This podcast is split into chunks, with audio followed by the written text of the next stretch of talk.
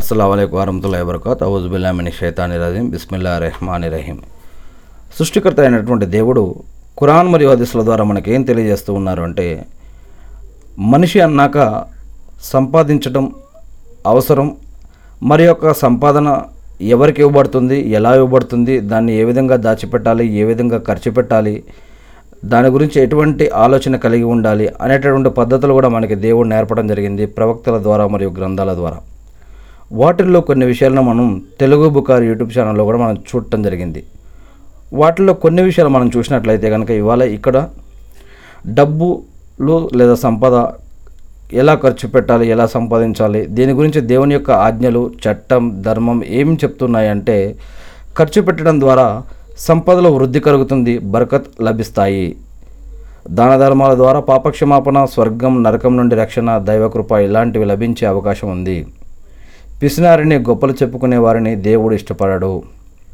హలాల్ ధర్మబద్ధంగా సంపాదించి ఖర్చు చేసిందే దేవుడు స్వీకరిస్తాడు. పాపం నేరాలు ఘోరాలు క్రైమ్స్ చేసి దానధర్మాలు చేసినా కూడా అవన్నీ వృధానే. సంపదను వడ్డీలో హరాంలో లంచంలో తిప్పకూడదు. మద్యం జూదం బెట్టింగుల్లో షిర్క్ బిదాత్తులకు ఖర్చు పెట్టకూడదు.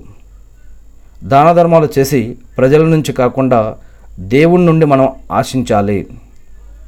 తల్లిదండ్రులకు భార్య భర్త బిడ్డలకు ఇల్లు బట్టలు ఆహారం నీరు ఆరోగ్యం రక్షణ విద్య కోసం వీళ్ళపై ఒకరిపై ఇంకొకరికి బాధ్యత ఉంటుంది ఖర్చు పెట్టాల్సిన అవసరం ఉంటుంది.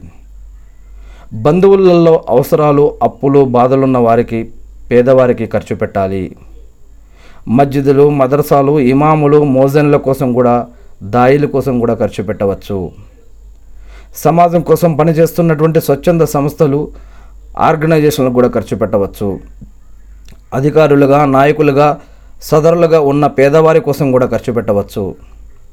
ఇస్లాం కురాన్ హదీసుల ప్రకారం జీవించే వారి కోసం త్యాగాలు చేస్తూ హిజ్రత్ కుర్బానీలు త్యాగాలు చేసిన వారి కోసం కూడా ఖర్చు పెట్టవచ్చు. సమయాన్ని సంపదను దైవ మార్గంలో ఖర్చు చేస్తున్న వారి కోసం కూడా ఖర్చు పెట్టవచ్చు. ధర్మం కోసం ప్రచారంలో బోధన చేస్తూ దాయేలుగా ఎవరైతే ఉన్నారో అటువంటి వారి కోసం కూడా ఖర్చు పెట్టాలి. ఇంకొక విషయం కులం మతం ప్రాంతం అనే తేడా లేకుండా అగత్య పరులకు అనాథలకు బాటసారులకు పేదవారికి కూడా వాళ్ళందరినీ కూడా ఆదుకోవాలి వాళ్ళందరికి కూడా ఖర్చు పెట్టాలి. బ ఉదాహరణకి బావులు తవ్వించడం నీటి సదుపాయాలు కల్పించడం స్కూళ్ళు హాస్పిటల్స్ వీటిని నిర్మించటం ఇలాంటివి అనేకం చేయవచ్చు. ఖైదీలుగా మగ్గుతున్న వారి కోసం అనారోగ్యంతో ఉన్న వారి కోసం కూడా ఖర్చు పెట్టవచ్చు. దేవుడు సంపద ఇచ్చినా కూడా ఖర్చు చేయని వారిపై దైవశిక్ష అవతరిస్తుందని ఖురాన్లో తొమ్మిదో అధ్యాయం ముప్పై నాలుగులో చెప్పడం జరిగింది.